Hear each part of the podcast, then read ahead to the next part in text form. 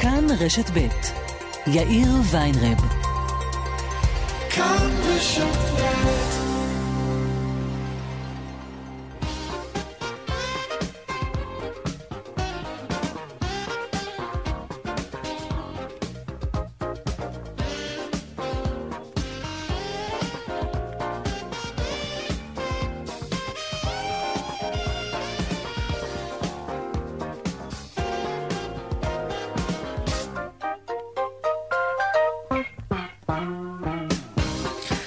ארבע ועוד ארבע דקות וארבעים ושש שניות. כאן צבע הכסף ברשת ב', יום ראשון. שלום רב לכם, שבוע טוב.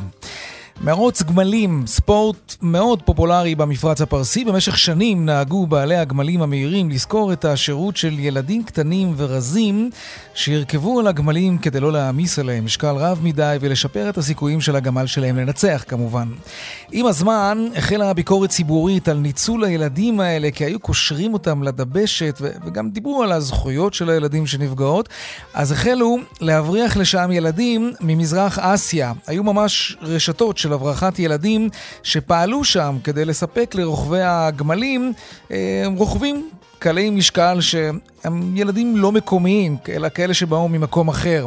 אבל גם על כך הייתה ביקורת ציבורית נוקבת שם במפרץ. ייתכן שזה עדיין קורה בחלק מהמדינות שם, אבל באיחוד הנסיכויות זה כבר לא חוקי לתת לילדים לרכוב על גמלים, ובמקומם במקומם יש רובוטים. רובוטים קלי משקל שעושים את העבודה, כך שאם יש לכם גמל מהיר, אתם תצטרכו לקנות רובוט שירכב עליו וזה יעלה לכם משהו כמו עשרת אלפים דולר. גם את הרובוטים האלה קושרים לדבשת, כמו שקשרו את הילדים, אבל להם זה לא כואב. וגם אין להם זכויות לרובוטים האלה. לפחות בינתיים כמובן. לכו תדעו. כאן צבע הכסף מעכשיו עד חמש בעריכה ובהפקה אביגל בשור, תכנן השידור אריאל מור. הדואל שלנו כסף כרוכית כאן.org.il אפשר ליצור קשר גם בדף הפייסבוק שלנו כאן ב'. אני יאיר ויינרב, אנחנו מיד מתחילים.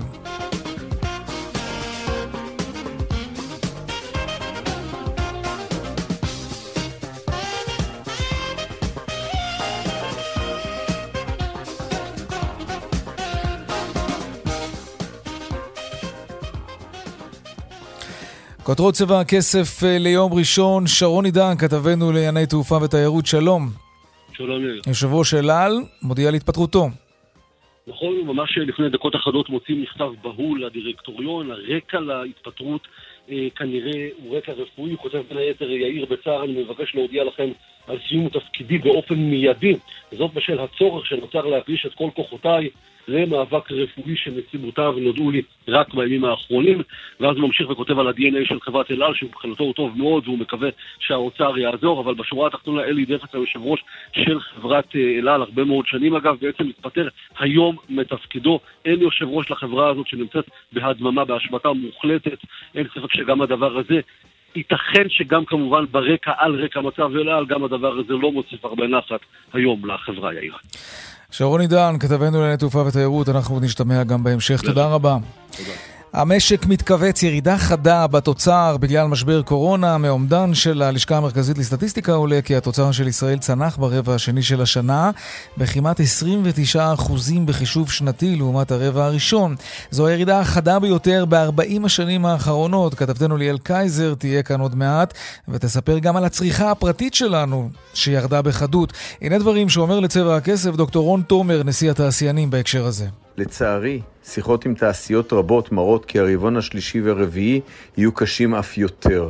כדי למנוע פגיעה בממדים היסטוריים בכלכלת ישראל, על ממשלת ישראל להתגייס כבר כעת לייצר ביקושים במשק על ידי הפניית כל הרכש הציבורי לתעשייה הישראלית ולרכש מתוצרת הארץ. במקביל אה, לפרסום של הנתונים הללו, מאשרת הממשלה לפני זמן קצר את תוכנית רשת ביטחון כלכלית, עליה הוכרז בתחילת חודש יולי. התוכנית בהיקף של 8 מיליארד שקלים וחצי מיועדת להניע את המשק ליציאה מהמשבר. עוד מעט נרחיב גם על כך.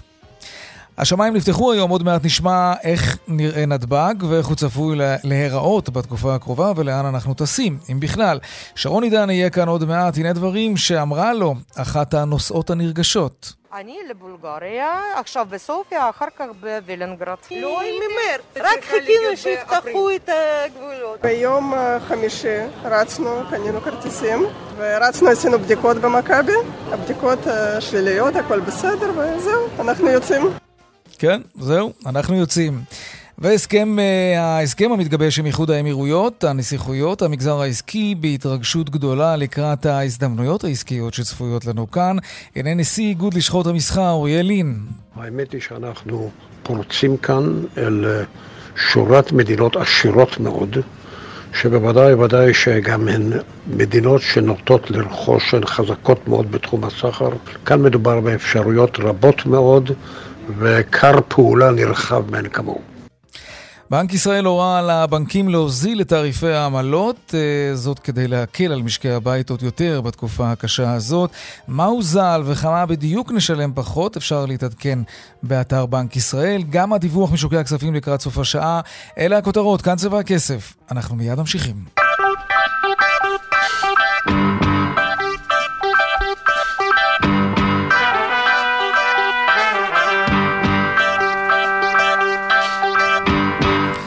אז המשק מתכווץ כאמור, על פי הלמ"ס ירד התוצר של ישראל ברבע השני של השנה בכמעט 29% בחישוב שנתי, וזו הירידה החדה ביותר עשרות שנים. ליאל קייזר, כתבתנו לענייני כלכלה, שלום. שלום יאיר. טוב, קורונה כמובן, כן. קורונה כמובן, כמו שאתה אומר, המשק שלנו התכווץ בכמעט שליש ברבעון השני של השנה. אנחנו מדברים על החודשים שבין אפריל ליוני, ונגיד, אלה חודשי ההגבלות המשמעותיות ביותר. ההסגר המלא אמנם הוסר ב-19 באפריל, התחלנו לראות ככה טפטוף, חזרה של חנויות הרחוב וכן הלאה, אבל האמת היא שכולנו הרי אה, רואים שההגבלות אה, נמשכות, ובעיקר אנחנו רואים שהמשק שלנו לא מתאושש במובן הזה שכולנו מוקפים באנשים שאיבדו את מקומות העבודה שלהם כבר לפני אה, חודשים, לפי נתונים שהביטוח הלאומי פרסם בסוף השבוע, יש אה, כמעט חצי מיליון ישראלים שלא עובדים כבר 18 שבועות, כלומר ארבעה חודשים אה, וחצי, וזה בוודאי בא לידי ביטוי.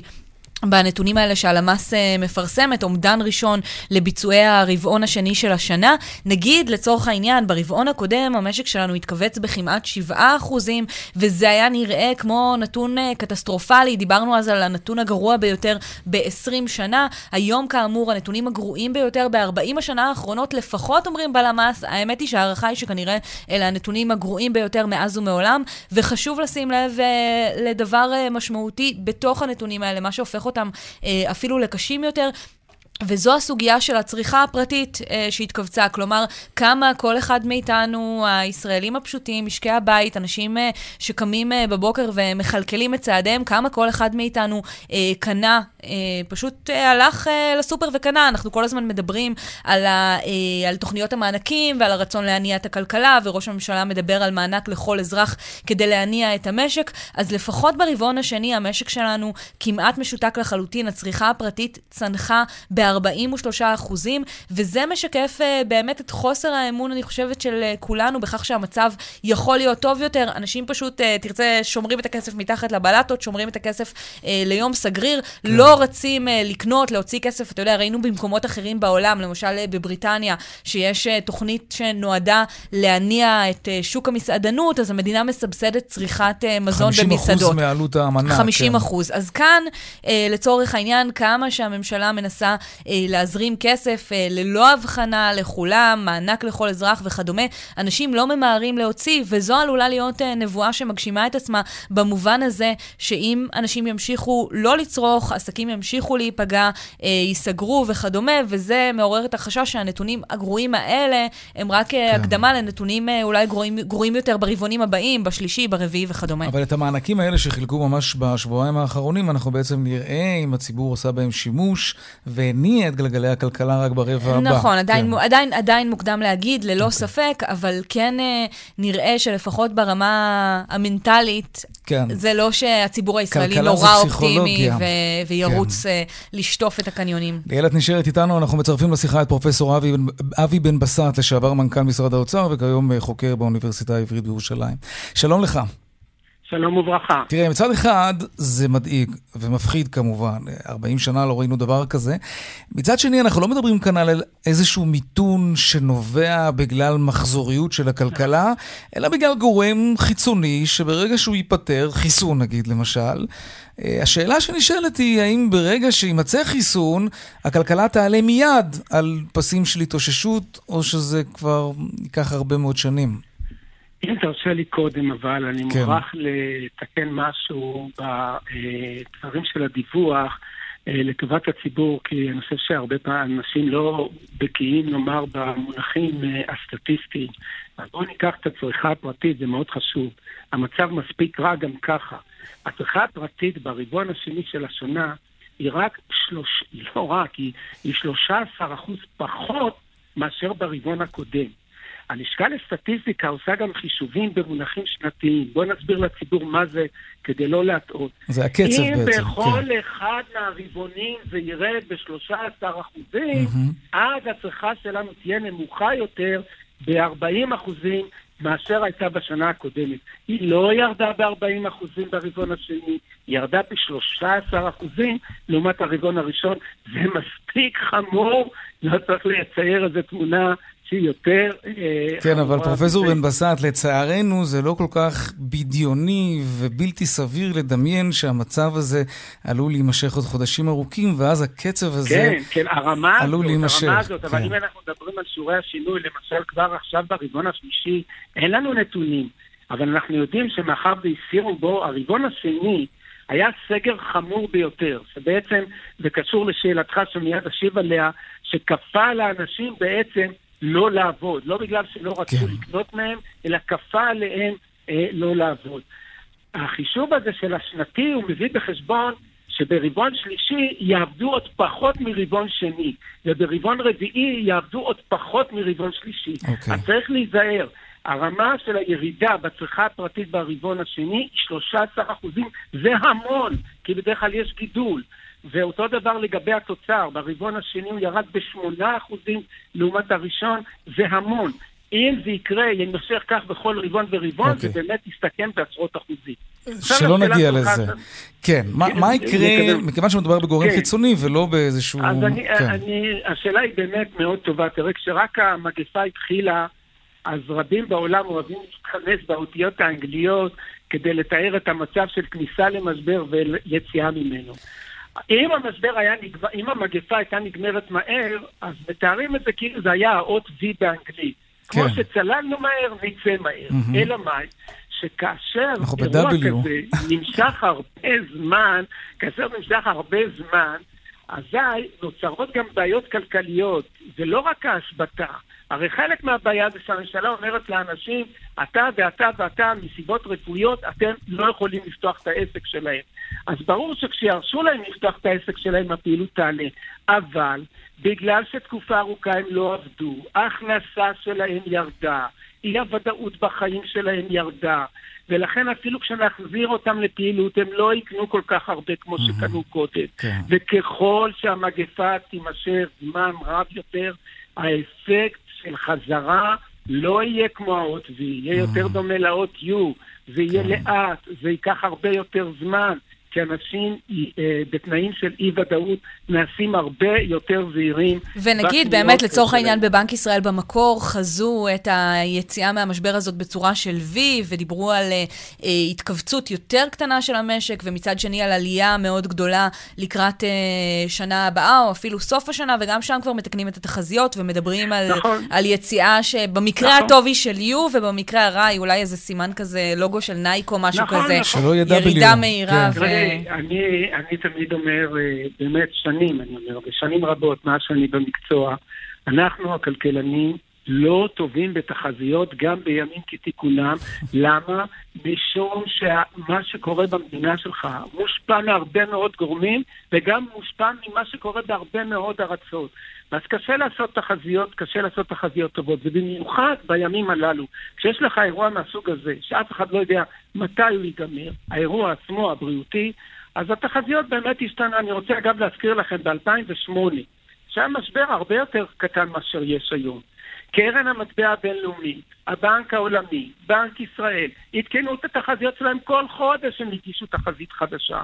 אז על אחת כמה וכמה היום. אנחנו באי ודאות, לא לסמוך יותר מדי על התחזיות, יותר לסמוך על התקוות מאשר על התחזיות. אבל פרופסור בן בסט, האי-ודאות כשלעצמה יש בה כדי uh, באיזשהו אופן uh, להאט את קצב, את קצב בוודאי, היציאה שלנו מהמשבר. בוודאי, אמרתי את זה קודם, כשיש אי-ודאות אנשים זהירים יותר, הם לא יודעים אם מחר תהיה להם מספיק הכנסה.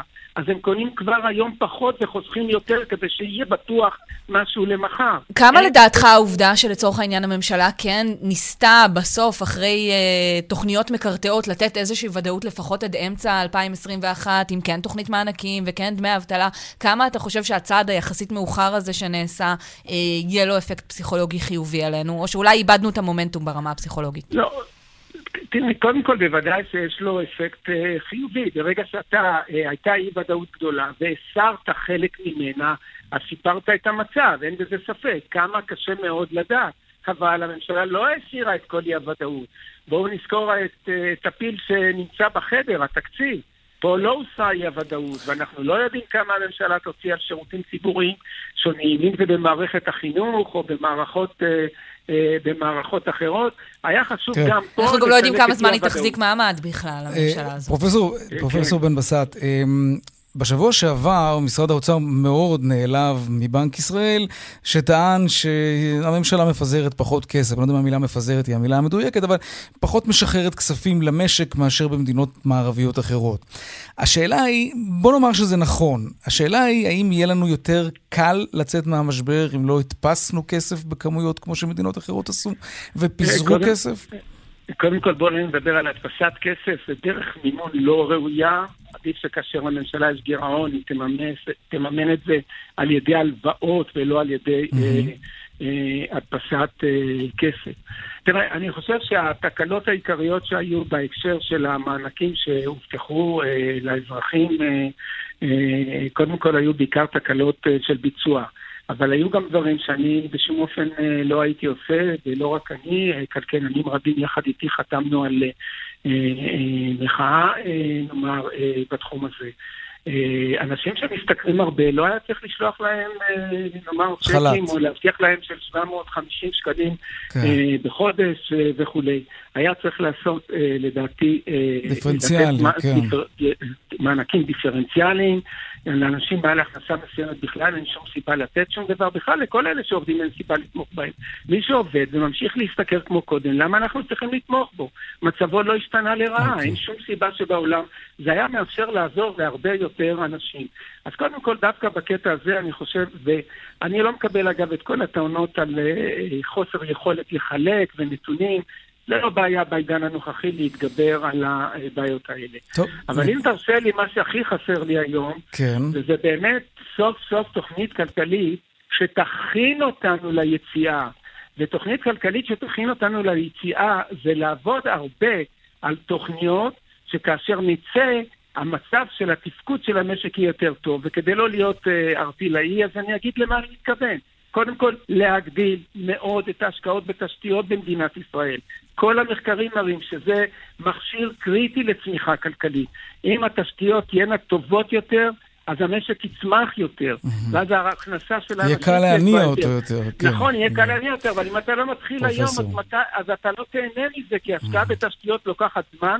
אם תרשה לי רק עוד מילה אחת בקטע הזה. ממש בקצרה ברשותך, למרות כן. שהתשתיות שלנו ברמת התפתחות נמוכה ביחס ל-OECD, מ-2000 ועד היום, בכל שנה, אנחנו מוצאים יחסית לתוצר הרבה פחות מהם.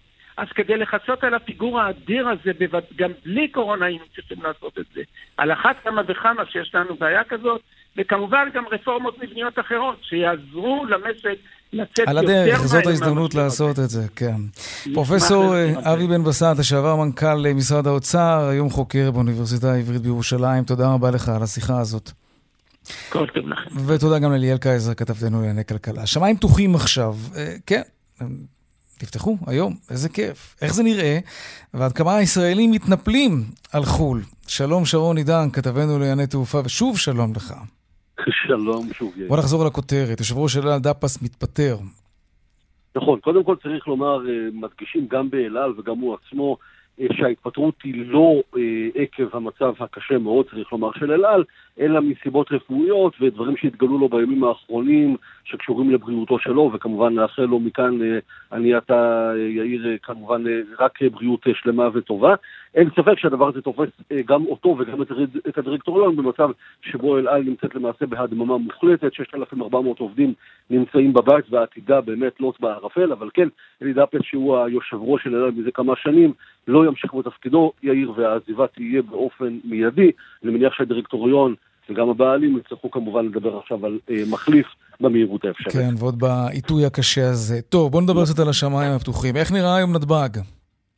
תראה, נתב"ג היום בעצם הייתי אומר התחיל להטמיע כמובן באופן מאוד מאוד אה, מינורי, אנחנו מדברים על שלוש מדינות, אפילו כמו שאמרה שרת התחבורה מירי רגב, שתיים וחצי, כן, כי יוון זה רק ארבעה אה, מוקדים, נזכיר אותם ברשותך, סלוניקי, אתונה, קורפו וקרטים, mm-hmm. ובולגריה אה, וקרואטיה ניתן להגיע אליהן אה, באופן אה, מלא.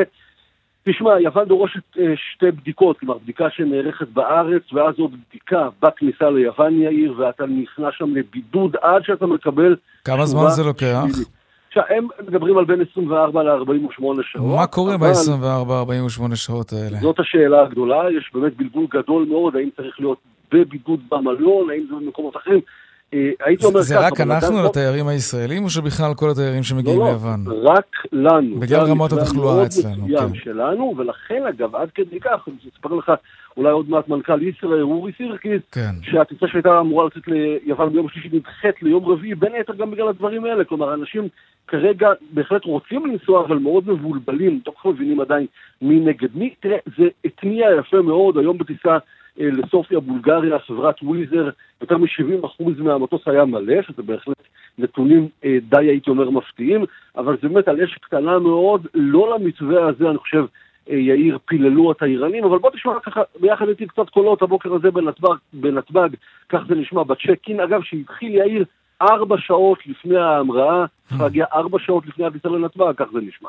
אני לבולגריה, עכשיו בסופיה, אחר כך בווילנגרד. לא ממרץ, רק חיכינו שיפתחו את הגבולות. ביום חמישי רצנו, קנינו כרטיסים, ורצנו, עשינו בדיקות במכבי, הבדיקות שליליות, הכל בסדר, וזהו, אנחנו יוצאים. מדדו לנו חום, קיבלנו את הצמיד, ואמרו שזה עד הכניסה למטוס בעצם, שאנחנו כשירים להסתובב פה. לאן אתם נוסעים, אלן? לבולגריה. ומה הייתם צריכים לעשות? בדיקות? בדיקת קורונה. חוץ מזה רגיל. אנחנו נוסעים גם קצת לעניינים אה, משפחתיים וגם אה, קצת אה, ליהנות ולטייל. זה טיולים, טרקים, מסלול, אולי נלך לפארק חבלים. אני עכשיו רוצה גר בבולגריה, שם קצת יותר טוב כמו פה בארץ. שרון עידן, בוא נצרף לשיחה שלנו את אורי כן. סירקיס, מנכ"ל חברת ישראל, שלום לך. שלום, אחר צהריים טובים. איך, איך היום הראשון לשמיים הפתוחים משפיע על החברה שלך? קודם כל בואו נדייק, השמיים אה, פתוחים עבורנו אה, ראשיתו של המשבר, זה בעצם היום הראשון שבו אנחנו מאז אה, ראשיתו מאפשרים ללקוחות לרכוש אצלנו טיסות או כן. חבילות למטרת נופש בחו"ל. ואנחנו בהחלט יכולים להיות שבעי רצון, אנחנו מיום חמישי, מאז הכרזתה של שרת התחבורה מירי רגב על אה, פתיחת uh, שלושת היעדים הללו, uh, רשמנו קרוב לאלף הזמנות חדשות. Mm-hmm. זה משהו שלא ראינו מאז uh, 15 במרץ, וזה נותן לנו בהחלט הרבה מאוד סיפוק ובעיקר תקווה. Mm-hmm. לאן המראתם היום? אנחנו לא המראנו היום, אנחנו הנחנו שתהיינה בעיות תפעוליות ויש פה הרבה מאוד פרטים בתהליכים הללו. מהיערכות אה, כמובן אה, שלנו וגם אה, נתונים שצריכים להיות באתר משרד הבריאות. אוקיי, ברור. אז מתי תמריאו לראשונה? טיסה הראשונה שלנו במתווה הזה מתוכננת ליום רביעי לדוברובניק, mm-hmm. זאגרד וסלוניקי, ביום חמישי נמריא לוורנה, ביום שישי נמריא עוד פעם לוורנה ונמריא לאתונה. המטוסים אה, עד אה, יום רביעי, אה, אני מניח, יהיו מלאים. צריך לזכור שבעצם מבחינת ימי מכירה ליום רביעי, אז יש לנו את היום ומחר, ואחר כך כבר אנשים צריכים ללכת ולעשות בדיקות קורונה, כך שזה גם מקביל מבחינת mm-hmm. מועדי המכירה. שרון עידן. כן. תראה, צריך לזכור שני דברים. קודם כל, מה שאורי סירקיס כמובן להגיד לך, השמיים באמת מבחינתו היו פתוחים, כי הוא החברה היחידה, ישראייר, שבעצם טסה לאורך כל המשבר הזה. זאת אומרת, כאשר אל על וארקיע הרי מודממות, אורי יודעת נתונים יותר טוב ממני, היו עשרות טיסות של ישראייר גם לאירופה, מגדירים את זה כטיסות חילוץ, אבל הם כמובן, אה, אה, הטיסות האלה הופעלו. השאלה באמת הגדולה, אורי, וככה אני גם שואל אותך, זה הייתי היום במוקד המכירות שלכם, אתם בעצם המוקד היחידי, אני חושב, היום בארץ שעובד, כבר אתה רואה ארבעה, חמישה אה, טלפנים ככה שמקבלים הזמנות. האם אתה חושב שהשינויים שדיברה אה, על מירי רגב, ככה פעם בשבועיים, עוד פעימה ועוד פעימה, קפריסין, הונגריה, שם נתחיל לראות באמת את העסק הזה מתניע יותר? אנחנו מנהלים במשבר זה תהליכים, ותהליכים אה, הם אורכים זמן והם גם מתפתחים. אם אה, במילה אחת על מה שקורה באילת, באילת אה, בראשיתו של המשבר טסנו 1,500 איש, אחר כך זה אט אט התפתח, ובסוף השבוע האחרון הטסנו 6,000 איש רק בסוף השבוע האחרון, ואנחנו מעריכים... אני, אני, אני, רגע, אני רוצה רגע להתעכב, כי אם באמת טסתם בסוף השבוע 6,000 איש, וליוון אפשר להטיס 600 בשבוע, אז זה לא קצת לעג לרש? זה לא, שום דבר הוא לא לעג לרש במשבר. אנחנו אה, על כל 200-250 אה, איש מברכים עליהם, ואנחנו מעריכים שה-250 נועדו לראות שבעצם אה, הם, הם נקודת מבחן עבורנו, עבור חברות התעופה, לראות שאנחנו מסוגלים להתחייב ל-250 איש בשבוע עבור ישראל, ולעמוד בכך, ולעמוד בכך שאנשים מגיעים עם בדיקות קורונה.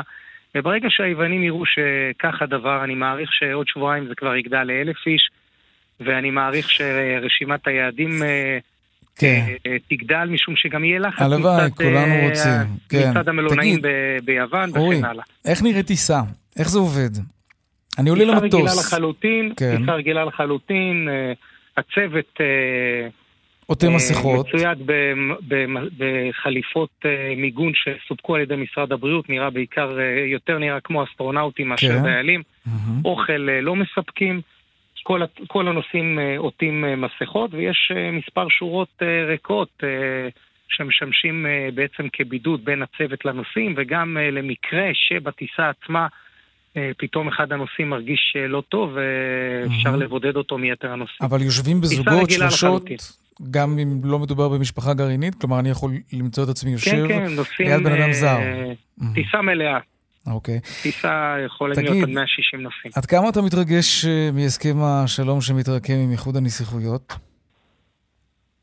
אז קודם כל אני מתרגש. כשיש אה, שלום אז אה, אני מתרגש. עסקית התכוונתי. אני מניח ביחד איתי מתרגשים כולם. כן. דובאי זה יעד מאוד מאוד אטרקטיבי ברמה התיירותית, משום שהוא יעד חם. היית שם? היום... לא. אין היום יעדים חמים אה, ברמה תיירותית שיכולים לספק את הישראלים בתקופת החורף. Uh, המרחק מכאן לדובאי זה שלוש ורבע שעות, והישראלים מאוד אוהבים uh, יעדים ברשת האזורית שהם במרחק של עד שלוש שעות, הם מאוד מאוד פופולריים, כמו טורקיה, כמו יוון, ועכשיו uh, גם דובאי יכולה להצטרף. צריך לזכור, וטיפה אולי לצנן את האווירה, uh, שני דברים. אחד, שיש לנו הסכם שלום חתום עם מצרים ואסור לחברות ישראליות לטוס אה, נגיד לשארם א-שייח ואותו דבר עם אה, ירדן ואסור לחברות ישראליות כרגע לטוס לעקבה. אנחנו מקווים ששם אה, הדברים ייראו אחרת, אבל כדי להגיע לדובאי צריך לטוס מעל ערב הסעודית. ולכן צריך להמתין שגם ערב הסעודית תאפשר לחברות ישראליות לטוס בשטחה. אז זאת נקודה מעניינת. שרון, איפה הדבר הזה עומד באמת מבחינה מדינית נקרא לזה? נכון, תראה, יש הרי זעם גדול, אני רוצה להזכיר לך עד היום, על איר אינדיה. נכון. כמובן קיבלו את קיצור הנתיב, שעתיים הבדל, ואל על בעצם... שהם נהנים מזה ואל על לא, כן. נכון, ואין ספק אה, בכלל, צריך להבין את זה, שהמפרציות למיניהם, גם אם זה באמת, באמת יהיה אמירייטס, וצריך לזכור שגם וויזר פועלת באבו דאבי, ומבחינתה לטוס לכאן שעתיים וחצי, שלוש, זה ממש הלחם והחמאה שלהם. אני מניח שהם יקבלו כולם אישורי טיסה מקוצרת מעל אה, ערב הסעודית ומדינות ערביות, ואיך אומרים, אני חושב שיש לא מעט ערנים שמעריכים היום שזה הולך להיות היעד הבא תוך כ... חצי שנה מהיום, וייתכן מאוד שגם נראה את ישראל. אורי, פנית כבר למישהו, לשרת התחבורה אולי, למישהו בממשלה, כדי שזה לא יקרה גם, כלומר, שיאפשרו לכם לטוס לשם? אנחנו פועלים... אה, מה זה פועלים? תגדיר. האם פניתם למשרד התחבורה? פועלים מתחת לרדאר, פנינו, פנינו לגורמים הרלוונטיים, בבקשה... מתי פניתם? אה, היום, היום. למי? לשרת התחבורה? לא, לא משנה, לרשויות התעופה המוסמכות. לרשויות התעופה המוסמכות. אנחנו מאמינים שנוכל לטוס לשם, ואנחנו גם מה מאמינים... בעצם ביקשתם בפנייה הזאת, כדי שנדע, כדי שנוכל לתת דיווח מדויק? ביקשנו uh, לנחות שם. במסגרת הסכם השלום שמתרקם.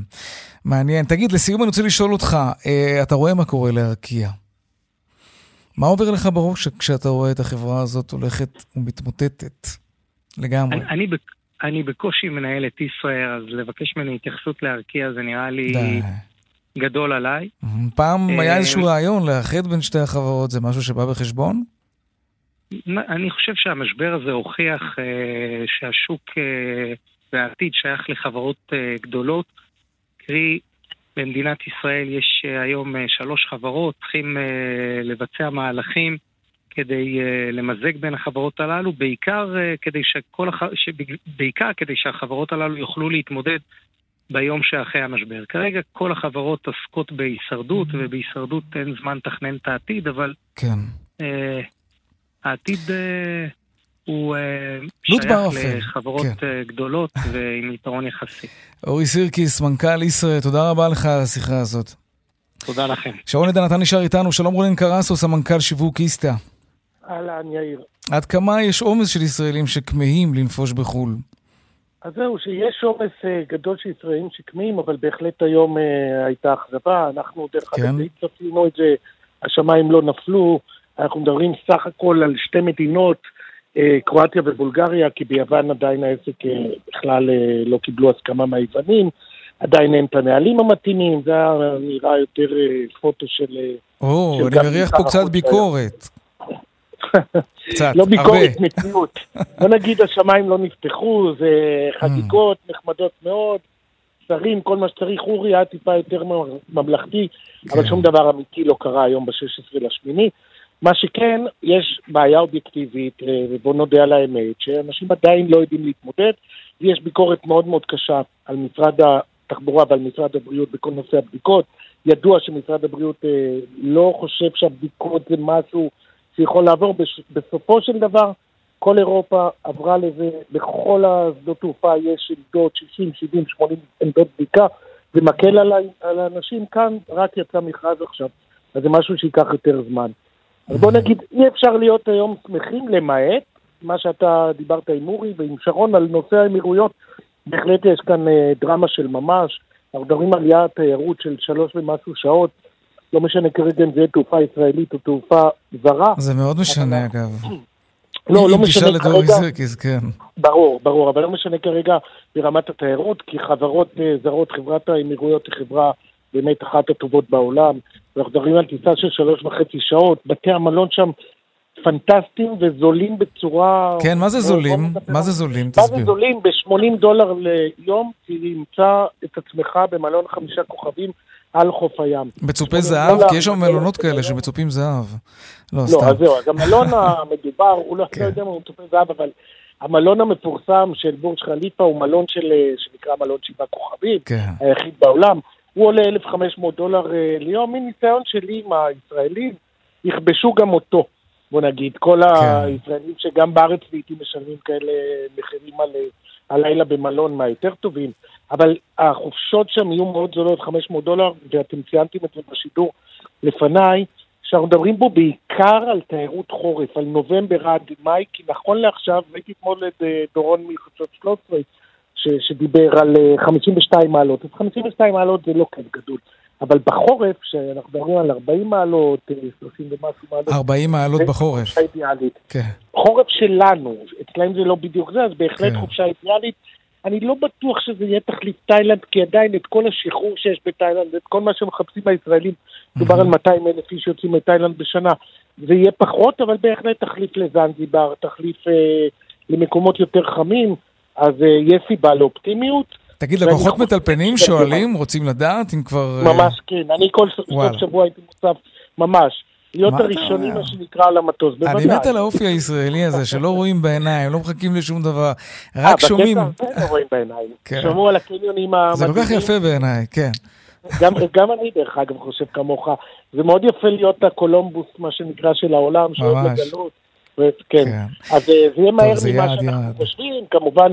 בהינתן שאין קורונה ודברים מהסוג הזה, אנחנו, אני ממש משוכנע שנכבוש לפחות את אבו דאבי ואת אה, דובאי. אל תגיד הראשון. לכבוש, זו מילה קצת רגישה בחלק הזה של העולם. אבל כן, נגיע. בלי דגלים. רונן קרסו, סמנכ"ל שיווק איסתא, תודה רבה. להתראות בשמחות. משפט אחד, כן. שרון. התעופה הישראלית מאוד מאוד לא אוהבת את הסיפור הזה. צריך להבין שגם חברת איתיחת וגם אה, חברת אמירייטס מהאמירויות הן כמובן חברות מאוד מפנקות, זולות מאוד, וחברות שעוסקות בקונקשנים. כלומר, גם הישראליות וכמובן חברת טורקיש ואירופלוט שמתמחות בזה. אני מזכיר לך שטורקיש הפעילה עשר טיסות ביום מנתב"ג, ומבחינתן מדובר במכה קשה. כשאדם ירצה לנסוע לתאילנד, הוא ייקח טיסה דרך אמירייטס, יעשה אחרי שלוש שעות חנייה בשדה תעופה נהדר שם, יגיע משם לבנקוק, כנראה שזה גם יעלה לו חצי מחיר. שרון עידן, כתבנו לענייני תעופה תודה. ותיירות, תודה רבה לך שליווית את החלק הזה העיקרי בתוכנית. שמדבר בין היתר גם על השמיים הפתוחים וגם על אבו דאבי, על איחוד הנסיכויות כמובן. תודה. תודה לך. דיווחי תנועה עכשיו. בדרך החוף צפונה עמוס ממחלף גשר השלום בנתניה עד מחלף אולגה ובאיילון צפונה עמוס ממחלף חולון וקיבוץ גלויות עד מחלף קק"ל. דרומה יש עומס ממחלף רוקח עד לגוארדיה. דיווחים נוספים בכאן מוקד התנועה כוכבי 9550 ובאתר שלנו, אתר התאגיד, אתר כאן, פרסומות ומיד חוזרים עם עוד צבע הכסף. 18 דקות, 17 דקות לפני השעה 5, מול חופי הנסיכויות הערביות יש לא מעט איים מלאכותיים, כן? פרויקטים נדל"ניים עצומים, ועכשיו יש כבר מי שמדמיין דבר כזה אצלנו. שלום רוני מזרחי, נשיא לשכת הקבלנים. שלום, שלום, צהריים טובים. גם לך, אתה רוצה לראות איים כאלה כאן. קודם כל, אני בוודאי שאשמח, ואפשר ללמוד מכל אחד, גם ממדינות ערב. יש לנו פה מדינה מאוד מפותחת, ואפשר ללמוד מהם, ורק ללמוד דברים טובים, כי הבעיה שלנו והבעיה שלהם היא מאוד דומה. אזור מדברי, מדינה קטנה, כמות ענקית של אוכלוסייה, וגידול עצום בכמות האוכלוסייה, שמחייבת חשיבה שונה. וזה בדיוק המקום שאפשר ללמוד ממנו. ובוודאי שם אין את הבירוקרטיה של פה, לכן גם ניתן לעשות את זה. מה זה אומר שאין שם את 108 הבירוקרטיה? הרי לא, לא כל אחד בונה שם בניין איפה שהוא רוצה. לא, קודם כל אתה לא בונה בניין איפה שאתה רוצה, לא פה ולא שם ולא בשום מקום בעולם. כן. אבל כאשר אתה מגיש תוכנית חתומה על ידי מהנדס ואדריכל וכל יתר היועצים, והיא בסך הכל נבדקת באופן פורמלי, ואתה יכול לשלם אגרות ולצאת לבנייה, כאשר אתה יכול להוציא בעצם אל הפועל עשרות אלפי יחידות דיור, שנה, שנתיים, שלוש לפני הזמן, יש לזה ערך ואלמנט כלכלי. זה בטוח. איך הם עושים בירוק- את זה כל כך מהר, רוני? הם עושים את זה מאוד פשוט, הם עושים את זה בשיטה האמריקאית. בשיטה האמריקאית, כאשר אדריכל או קונסטרוקטור אה, מגיש, חותמים על תוכנית ומגישים ביחד עם יתר היועצים חתימה על התוכנית, אה, זה מתקבל באופן כמעט אוטומטי ברשות המקומית, היא נבדקת זכויות הבנייה מול מה שמגישים, מול מה שמותר, ובזה סיימנו. הבירוקרטיה האינסופית פה, שגוררת אותך לשנתיים, שלוש, ארבע, חמש וגם עשר שנים, עד שאתה רואה פרויקט שיוצא לבנייה, את זה אין שם. וזה אחד היתרונות שלהם. אוקיי, בוא נדבר קצת על האיים האלה. למה הם בנו את האיים האלה? חוץ מזה שזה כמובן מטמטם כמה שזה יפה. אבל בין היתר זה כדי לפתור את בעיית הצפיפות שם, על האדמה, על היבשה. כשאתה עושה, אי, למשל, אתה לוקח את ה diameter, את הקוטר, ויש לך למשל קילומטר אחד. אבל כשאתה עושה פאי D, זה 3.14, ועשית אי בצורת עיגול לדוגמה, הזכרת לי את הבגרות במתמטיקה, כן.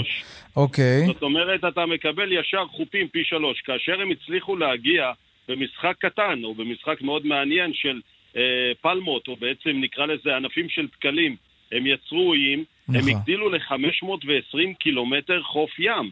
זה משהו מדהים, תיקח בחשבון שכל החופים של מדינת ישראל זה 190 קילומטר, משמע הם יצרו כמעט פי שלוש מהחוף של מדינת ישראל באיים המלאכותיים שהם בנו, זה דבר מדהים.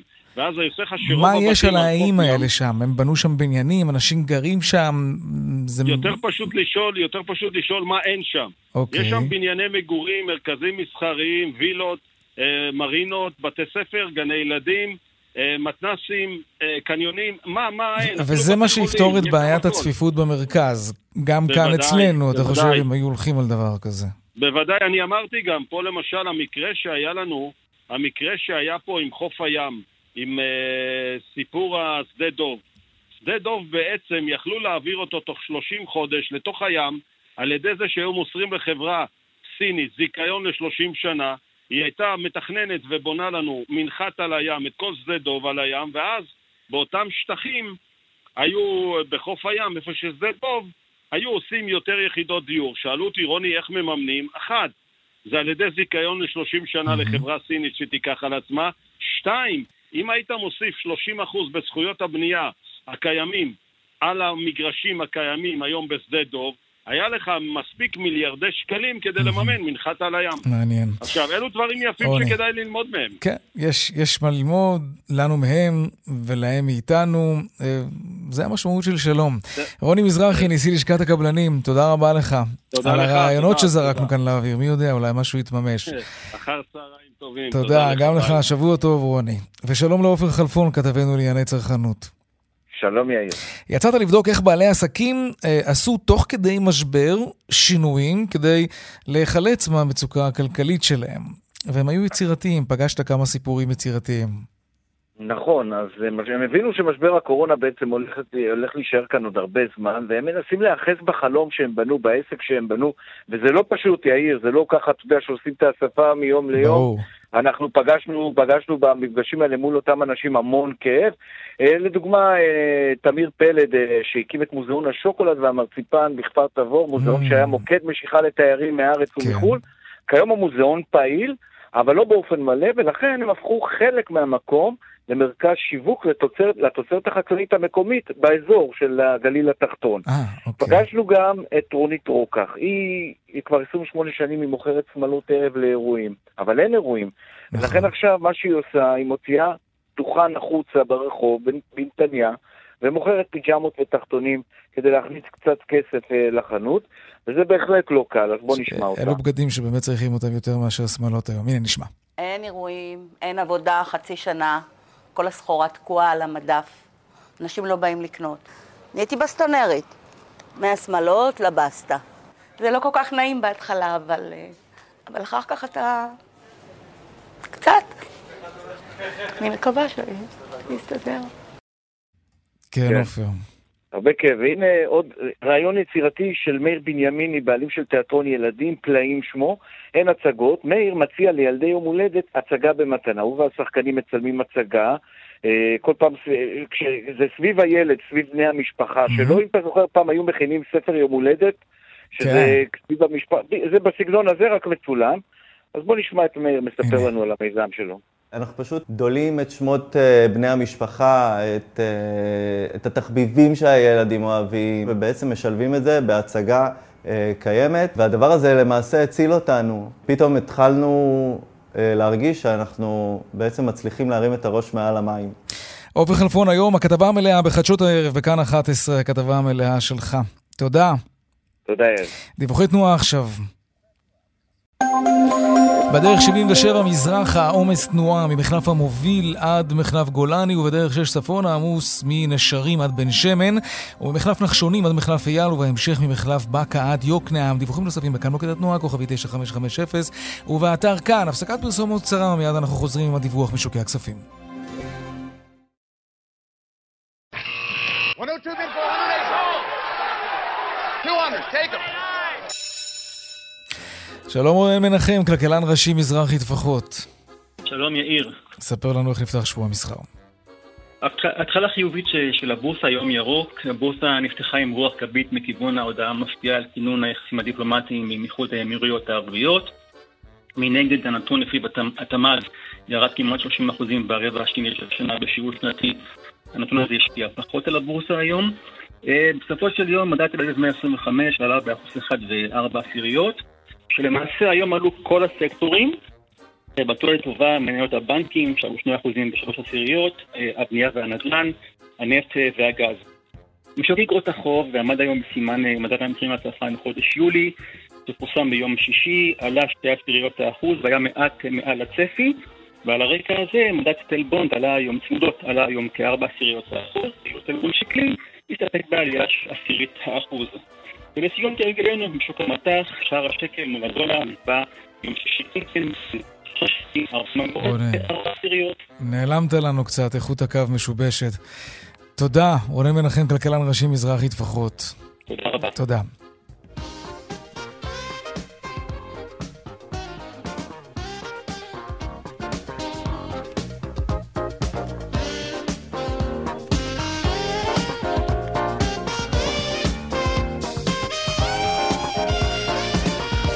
כאן צבע הכסף ליום ראשון, אביגל בסור ערך והפיק את התוכנית היום, טכנאי השידור אריאל מור, הצוות בבאר שבע אורית שולט ושמעון דוקרקר, אהוד כהן וחגית אלחייני במוקד התנועה.